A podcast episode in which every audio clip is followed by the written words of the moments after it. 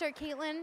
I just want to say thank you to all the moms and the grandmas. I know I was a very difficult child to raise, and you guys do not get thanked enough. So thank you. Let's give moms one more clap, will we? Go moms. We thank you for your patience, your kindness, your love, and all that you do for us and your children. This morning, we have an amazing service for you. First service went phenomenal. I can't believe and can't wait to see what happens during second service. We have 3 anointed women that will come up and give testimonies. They're giving testimonies of the number one thing God taught them while raising their kids. So we have Miss Linda Arkand, we have Miss Patty, and we have Miss Reverend Dr. Kristen Hodge. And they will all be speaking today and sharing, I'm going to say it again, the number one thing God taught them while raising their kids. I encourage you to open up your hearts. This morning, I believe God wants to really encourage us and inspire us through their testimonies.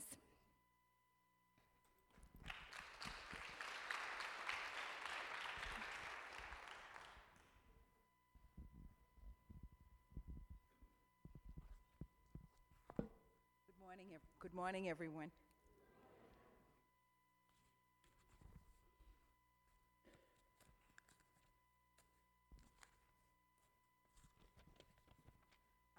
I'm here today to speak.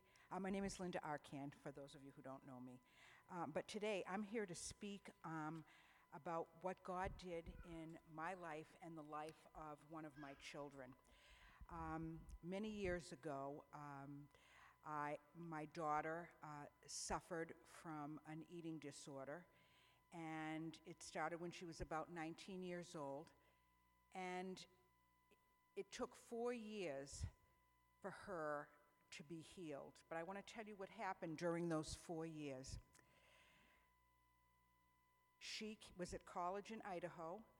She came home, and we started 4 years of hospitalizations, therapy, and a lot of praying. I want to read a scripture to you today that God gave me and that I clung to during those 4 years. It's 2 Corinthians 1, verses 10. He delivered us from such a deadly peril, and he will deliver us. On him we have set our hope that he will deliver us again. You also must help us by prayer, so that many will give thanks on our behalf for the blessing granted us through the prayers of many. When I brought this issue before everyone in church, I knew I was going to have a lot of prayer partners. I knew that there would be a lot of people who would stand by me, and there were. And I have to tell you, that gave me such incredible hope. God, in my darkest hour, when she was in the ICU and near death, I clung to this scripture because God, in his infinite mercy and love, has given us the tools that we need to continue on a journey. This happened when I was probably saved a couple of years, and so for those couple of years, I was on the mountaintop. Everything was wonderful. I was just so in love with God. And then this happened, and I went into a valley. And it didn't matter. I prayed. I counted on God. I went to him. There was a woman that used to come to this church. She's in heaven now. And even after my daughter was healthy again and married and had children of her own, this woman would come to me and say, you know, I still pray for your little girl. I can't tell you how much that meant to me. We think our prayers sometimes, nobody knows that we pray. We pray we hear that someone has a need, and we pray for them. We might not even know that person. They might not even know that we're praying for them, but God knows. I just want to let you know, my daughter today is 41 years old. She's married, has 2 children, and lives a very productive life. And I can't tell you I can tell you that was God. Every single point of healing for her, physically, emotionally, mentally, God was walking in front of her, beside her, and he did the same for me too. In times when you're so discouraged, when you think that nothing is going to change, that your life is, in a whirlwind, just stop. Stop and think about this man, this God that we love, that tells us he loves us, that has been with us, that never leaves us or forsakes us, that gives us every tool we need to go through this life. I have to tell you, if I did not have hope, I probably would have given up. And I really believe that his strength helped me so that I could help her. And I have to tell you today, I believe that motherhood is a blessing.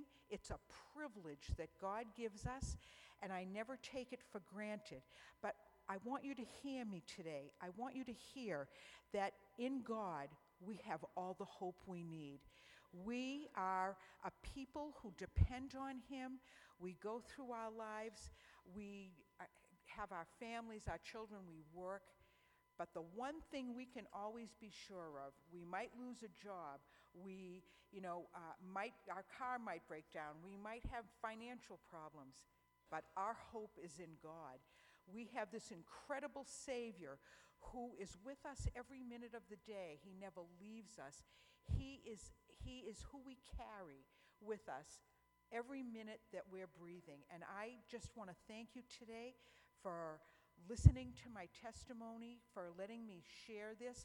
I don't speak of it very often, but I want God to have the glory. I want you all to know that this was such a trial in my life, and that he brought me through even stronger, even more faithful, even more hopeful. He is a God who loves you, and he is a God who's waiting to minister to you and to meet your needs. So thank you very much for allowing me to speak today.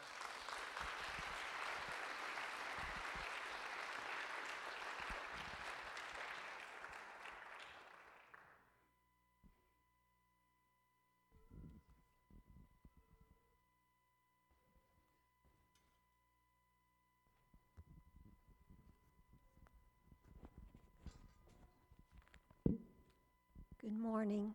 Happy Mother's Day. My name is Patty Grant, and I have been coming to the church now for about a year and a half. Before that, my husband and I were in ministry and married for 64 years. And and I just want to tell you that the Lord is faithful.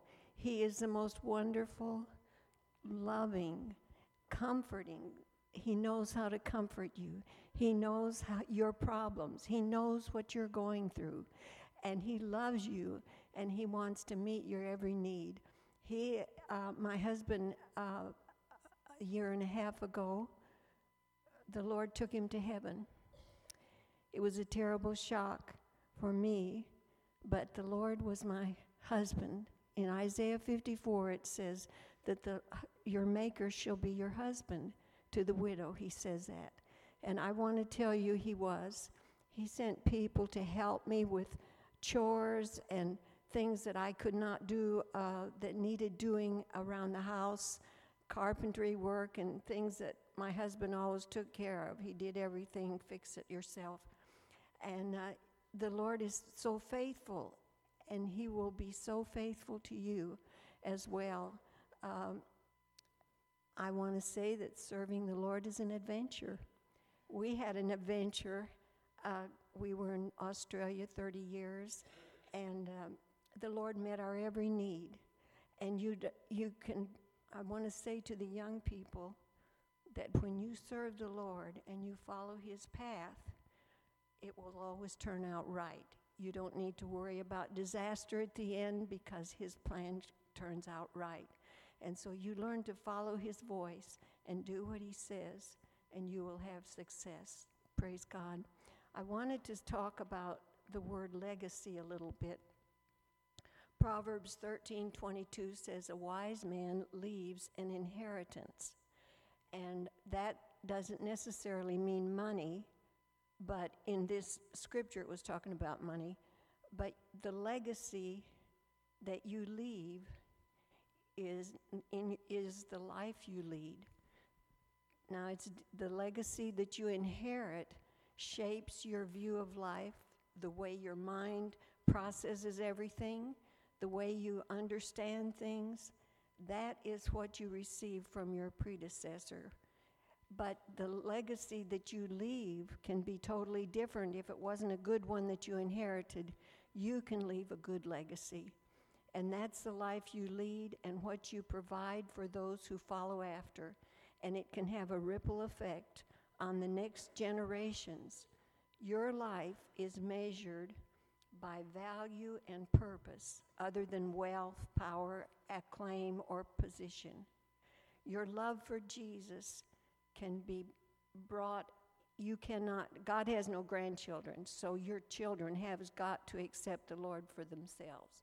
And so that goes without saying, but they watch your life, and you remember, that you're always, someone is watching you, so you want to be an example. Proverbs 22:6 says, "Train a child in the way they should go, and when they're old, they won't depart from it." And that one translation of that is to touch the palate. And a mother with a new baby back in those days would take food and on her finger and touch the palate of the baby to develop a taste for that food. And so they would get used to the taste of that food and that they would like it. And this is a spiritual meaning to me, that we can touch the palate of those that we are around, and our children, mothers. You can touch their spiritual palate by giving them things that will make them want, I used to, back in the day that they had cassette tapes, I had this overwhelming desire for both my children, my girls, but for Carrie, I would find cassette tapes that had stories about missionaries and stories of bravery and stories of people that had miracles done in their life, and I wanted to give her an appetite and see Christians as heroes. I wanted her to have Christian heroes to look up to that would be her goal. And she loves the Lord today. And it's because of Jesus, and it's because that I'm thankful that both my girls never went out in the world. They just always wanted to serve Jesus. They weren't always totally obedient. I remember one time when Carrie was about 4 or 5 years old, I guess she was, and she had acted up in church a bit, and so her daddy was taking her down the hall to the bedroom, and she says, "Daddy, can't we just pray about this?" He says, "Honey, there's some things you don't need to pray about. The Lord's already told me." So she didn't escape that one. But anyway, you can touch the palate of your children and give them build their spiritual immunity. We need to build a spiritual immunity in our children. Give them a hunger for the Word of God, hunger for the things of God, for the people of God, faithful in church, in community that is going to surround them and help them spiritually, so that when they come against the things in the world, the kids in high school, all the junk, the culture that's out there, and I hear about Massachusetts being one of the worst states. That was something, because I was raised in the Bible Belt, and it is really hard up here, but you can impart this, and this spiritual immunity, so when all the junk, like the transgender, all the atheistic evolution and all the junk that's out there, it comes against them, but there's something inside of their heart that says no. When you have a natural immunity to things, you have something built in your system so that when the disease comes, you can fight it. Well, that's our spiritual immunity that we need to give to the children so that they have that inside of them that the Holy Spirit says, wait, that's not right. I know God created the heavens and the earth. I know from God's word, and I know that's true. I'm not going to do that because I know there's something inside of me that says that's not right. And that's what our desire should be, is that we want to do that. I just encourage you to be the best mother that you can, and I just pray for each one of you today, and I believe God, because he's with you, he loves you, and he's wanting to help you. He loves your children more than you love them even. You say that's not possible, but the love of God goes beyond anything we can imagine. So I just pray that you be blessed today.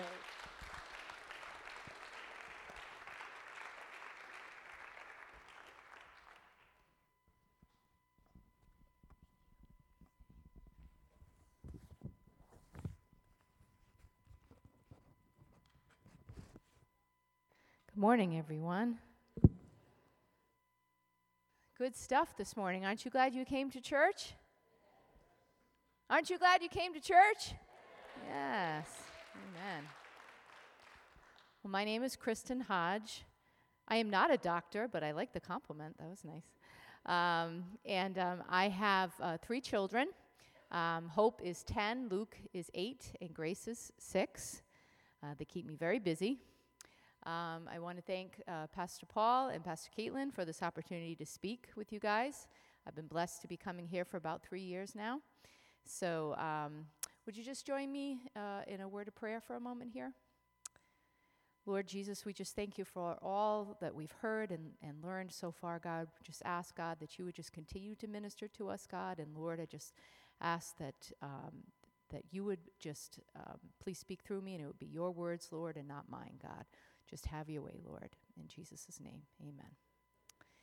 So the title of my message for you guys today is 2 lessons that God is teaching me as a mom, prayer and vigilance, prayer and vigilance. So the title, okay, I just want to draw attention to it for a moment. Notice that I said 2 lessons that God is teaching me. So I don't claim to have mastered these virtues or achieved any bragging rights in these categories. Just like you, I am being taught, tried, and tested in the areas of prayer and vigilance. For what is the Christian life truly all about? It's about surrendering yourself to God as clay to the potter, and allowing him to do whatever he wants to do with us. And in that process, he molds us and he shapes us, and transforms us into something beautiful and useful for his kingdom. And as that process unfolds, he is continually teaching us. And sometimes we cooperate with the potter's hand, but at other times we slide off the wheel and turn back into a homely, useless clump. Have you ever seen pottery that has fallen off the wheel, and it's just kind of gone into something not too pretty? But if we're wise, in the words of Toby Mac's song, when we lose our way, we get back up again. It's never too late to get back up again. Do any of our teenagers know that song? Okay. Or some of us older people who actually, still like Toby Mac. Okay, we might know that song. Okay, we get back up and we hop back up on the potter's wheel as the Father just says, okay, we're going to reshape, remake you all over again. He remakes us. This describes the life of the Christian, but also even more specifically, the life of the mom. Some days are great. We say the right things to our kids, we're there for them when they need us, and we're patient when they track and dirt all over our clean floor without noticing once again. Then there are days that you hope that your kids won't write a book about you when you get older. There are the days when you turn into the momster, and the momster is the woman that has counted to 3 and nothing has changed, so she's turned into the momster, okay? And, you know, it's just the day when, you know, your hair looks bad, your house looks bad, your kids are bad, the weather is bad, your husband is bad. Everything is just bad, okay? Or so it seems. But in reality, your Heavenly Father is watching over your every step, and He is working out His strategy in all of this.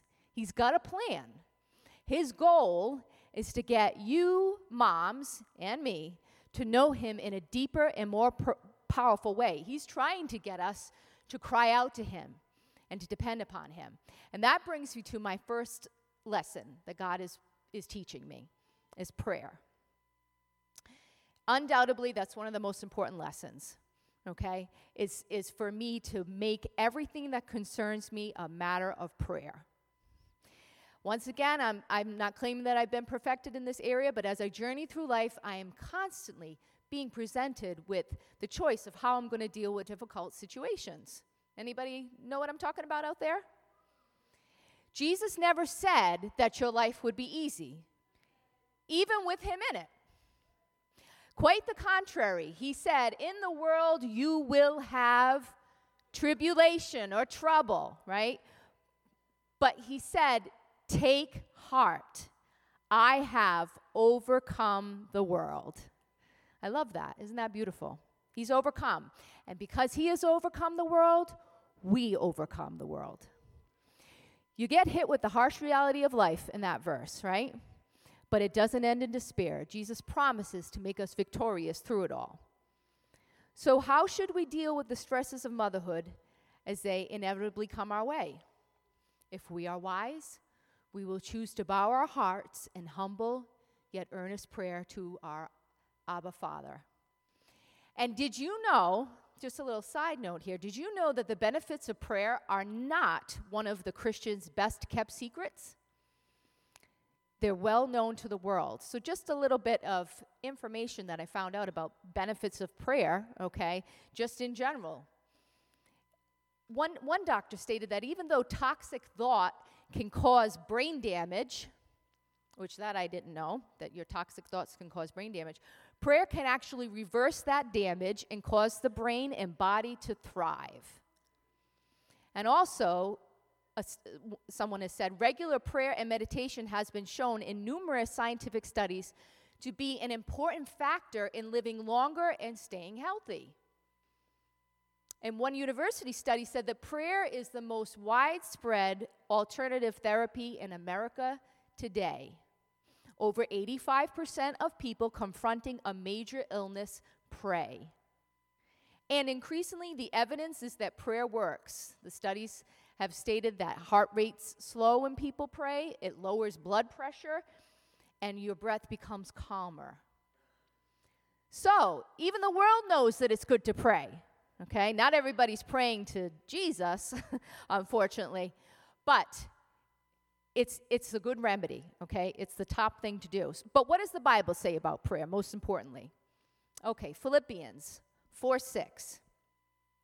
Do not be anxious about anything, but in everything by prayer and supplication or petition. With thanksgiving, let your requests be made known to God.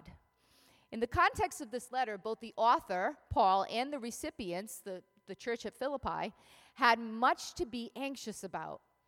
Paul was in prison, and the recipients were facing the threat of persecution. So they had a lot to be nervous and anxious about. But God doesn't minimize the struggles and the difficulties that we go through. He doesn't minimize the pain and the difficulty of the situations that we have with our children. But He still wants us to turn upward. He wants us to bring those anxieties and those struggles to Him. And when we read this passage and when we look at this and we meditate upon it, we're not making light of clinical anxiety that some of us may struggle with. Okay, I for one do struggle with clinical anxiety. It's not the type of verse that you want to throw at people who struggle with depression and things like that, and just say, oh, you know, God says don't be anxious, don't be anxious about anything, and everything is going to be okay. Sometimes people have to go through treatment for anxiety and things like that. So it's not to make light of that issue. But we can have a choice when we are faced with a worry, when it is not that clinical issue going on, when we have a choice whether we're going to either worry or be frustrated or be upset about a situation, or are we going to bring the situation to prayer? We have a choice to make in our lives, and on a daily basis, we're faced with these choices. What are we going to do? God isn't going to force us to come to prayer, but he's asking us to come to prayer. That's a choice that each and every one of us is given and has to make. So God is very sympathetic to our pain, and he has given us a way to cope with the difficult situations in our lives. And he promises to hear our prayers and answer our prayers and to bear our burdens. As it states in 1 John 5:14 and 15, this is a really great verse to memorize too. This was one that I memorized when I was a young Christian, and it really encouraged my faith. And this is the confidence that we have toward him. Again, this isn't up on the PowerPoint, but it's 1 John 5:14 and 15. And this is the confidence that we have toward him, that if we ask anything according to his will, he hears us. And if we know that he hears us in whatever we ask, we know that we have the request that we've asked of him. So you can have confidence that your prayers are not just bouncing off the walls, that they are being heard. And if they are being asked according to God's will, he is going to grant you those requests that you've asked of him. So whatever your requests are for your kids or just in general, bring them to God. He cares and he will answer. It's good. It's important to note that there is a difference between panic prayers and prayers of faith. Have you ever prayed a panic prayer? Panic prayers are like you're crossing a bridge and you're just kind of praying. Some people, you're crossing a bridge and you're just praying that it won't collapse underneath you, and as you're crossing it. There was this bridge in Haverhill before they got rid of it, they redid it, that it was the one going into Groveland from Haverhill, and it was this old, rickety, rusty bridge. And when my kids were little, I would be going over it, and I'm telling you, I would be praying as I was going over it because, like I said, they redid it because I think it was definitely on its way out. And I would be praying as I was going over that it wouldn't collapse underneath me. But I think God is really looking more for prayers of faith than panic prayers, okay? Panic prayers are just going up and you're just kind of hoping that maybe God will hear and answer. But the prayers of faith are the ones that we are really believing that God is going to answer them, okay? What does James chapter 1 verses 5 through 8 say? It says, if any of you lacks wisdom, let him ask of God, who gives generously to all without reproach, and it will be given him. But let him ask in faith, with no doubting. For the one who doubts is like a wave of the sea, is driven and tossed by the wind. For that person must not suppose that he will receive anything from the Lord. He is a double-minded man, unstable in all his ways. People, we have to have faith. And you know what? Jesus said you can have faith as a mustard seed and you can move a mountain. And if you've ever seen a mustard seed, it's really, really tiny. Okay? Some of us, we might feel like we don't have a lot of faith, but it's okay. God can grow your faith. He can make it grow from a mustard seed size. And you know what? That's just what he's looking for. He's looking for us to have faith, to believe that what we're asking for, it will come to pass. Okay? Then what will happen? When we pray prayers of faith and when we truly have released our burdens to the Lord, Philippians 4:7, and the peace of God, which surpasses all understanding, will guard your hearts and minds in Christ Jesus. Have you ever really experienced that release that comes when you've truly prayed about something, when you've truly handed it over to the Lord, not just kind of done this with it, with him, give it, take it back, give it, take it back? When you've really given it to the Lord, that's when true peace really does come. And the peace of God, that phrase, this is the only place where you'll find that in the New Testament. It's really talking about that peace. It's talking about the actual nature of God there, his peace that he has. We get to partake of that. We get to become one with that as Christians. The peace of God comes and becomes one with us. Isn't that awesome? And we begin to partake of that.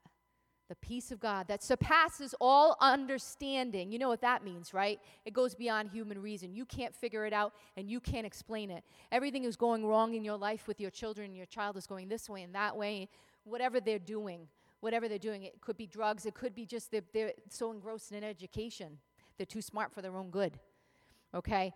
And you can't see any way out of the situation. It's the peace that passes all human logic. You can't explain it, but you have that peace. Because God gave it to you. It's the peace of God. He will give you that supernatural peace. Second lesson is the lesson of vigilance. Vigilance. Although I must admit I love Louis Armstrong's famous ballad, What a Wonderful World. Can anybody do a good impersonation? I'm just curious.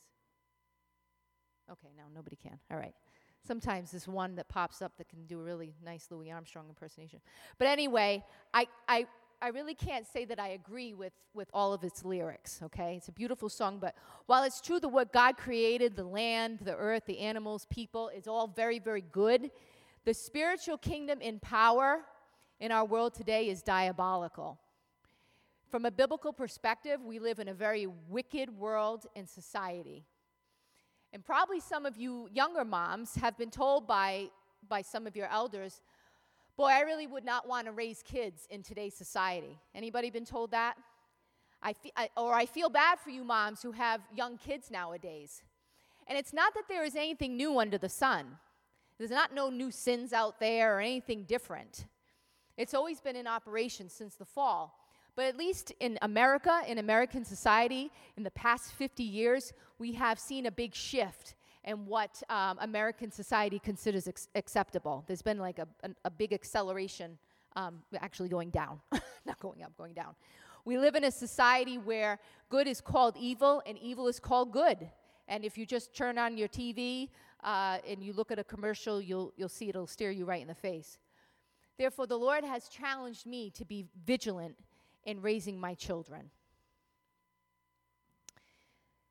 to really be alert, to be on the ball, to be paying attention. No spiritual napping or slumbering, because the devil knows that his time is short. He knows his time is short, and he wants to drag down as many as he can with him. Isn't that what the scripture says? He knows his time is short.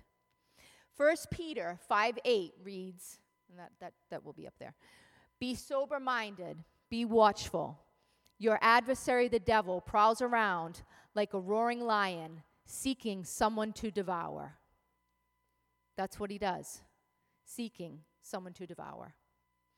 He's doing the same thing in New Testament times that he was doing in Old Testament times. You remember Job? God asked Satan, where do you come from? And Satan answered the Lord and said, from going to and fro on the earth and from walking up and down on it. That's what he does. It's like Satan is like a pacing lion going back and forth. That's what he's doing. And he's looking for someone to devour. He's looking to devour your children. And he's got a plan for it. And he's got his own tactics. So we have to be very alert and sober-minded and be watchful for our children. We must keep a close watch over our kids' souls.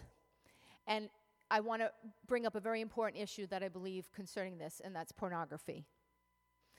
When I was researching this, one source said that the average age of a child when they first see porn on the internet is age 11. I think it's actually a little bit younger, but and the fact is that they don't have to go looking for it. It is programmed to go and find them.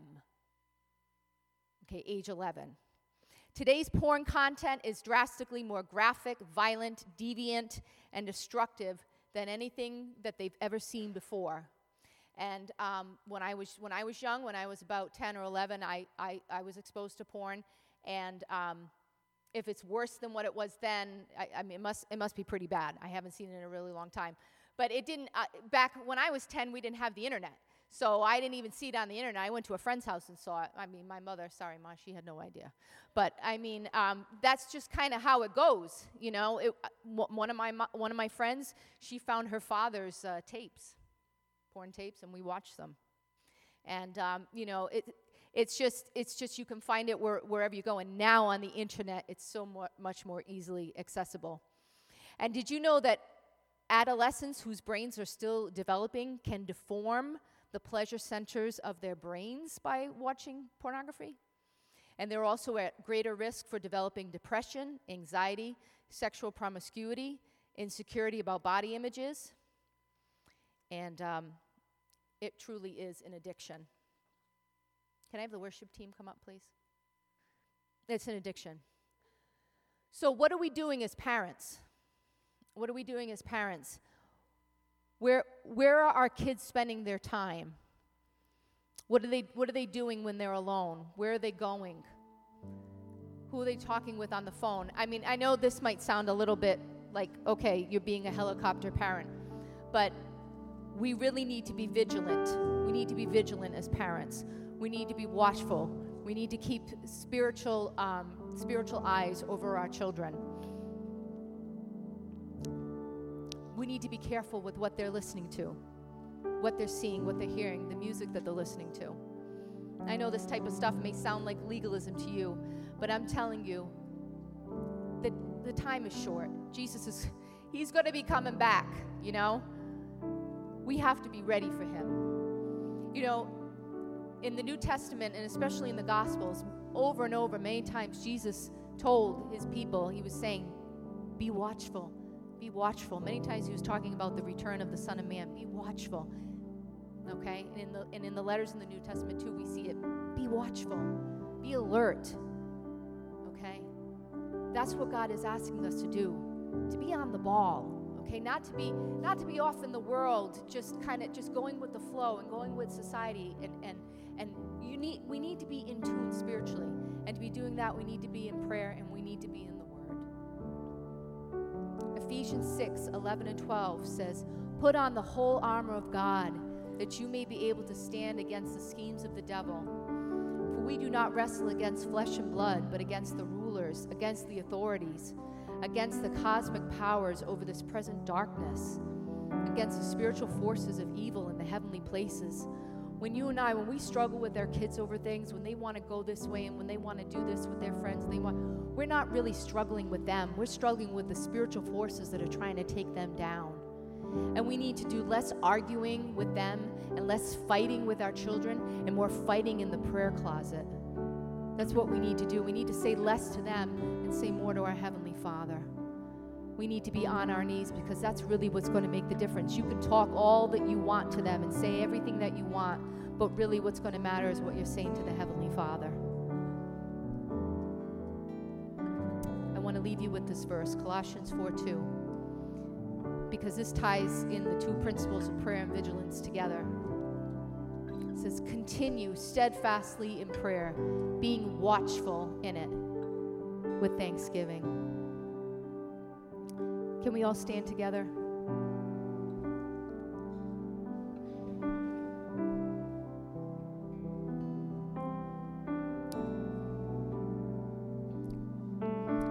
don't know what you're going through today. I don't know what your situation is. Maybe everything is going well in your family, and I'm glad if that is the case. But of course, we all can get to know Jesus better. Situation is perfect, but maybe some of you have some serious needs about your children that you would like us to pray with you about, or you would just like to come up front and just spend time with Jesus praying about. That's fine today. We'd like to give you the opportunity to receive prayer. We will have people here praying for you. But maybe some of you have never asked Jesus into your life. And you know, some of these ladies were just talking about how God is so loving. He loves you so much, and you've never even experienced that love for yourself. You can experience that love today. We'd love to pray with you too, if you would like to invite him in your life. Carrie's gonna lead us in a worship chorus, but let's just pray. Let's just call upon the Lord this time. Lord Jesus, we just thank you. We thank you, God, that we can come to you night or day, anytime, Lord Jesus, and you're always listening to us, God. And you never get tired of listening to us. You never get sick of us coming to you with the same things over and over again, Lord. But God, I just pray that, Lord, our prayers, what we offer up to you, would be prayers of faith. They wouldn't be panic prayers, God. There would be prayers, Lord, where we are believing, Lord, that you are going to do something in the situations, Lord God. We are believing that you're going to work miracles, God, where miracles need to be done, Lord. Lord, I just pray for every person in this room, God. Lord, that you would meet the needs, God, that are represented, Jesus. And God, I pray that we would all draw closer to you, Lord. We thank you, God, in Jesus' name.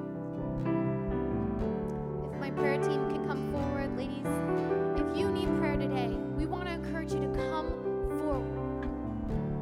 Male, female, mother, father, even teenager. If any of these testimonies really touched your heart, we want to be a part of your story. We want to pray with you. So I encourage you to come forward and let's sing this last song.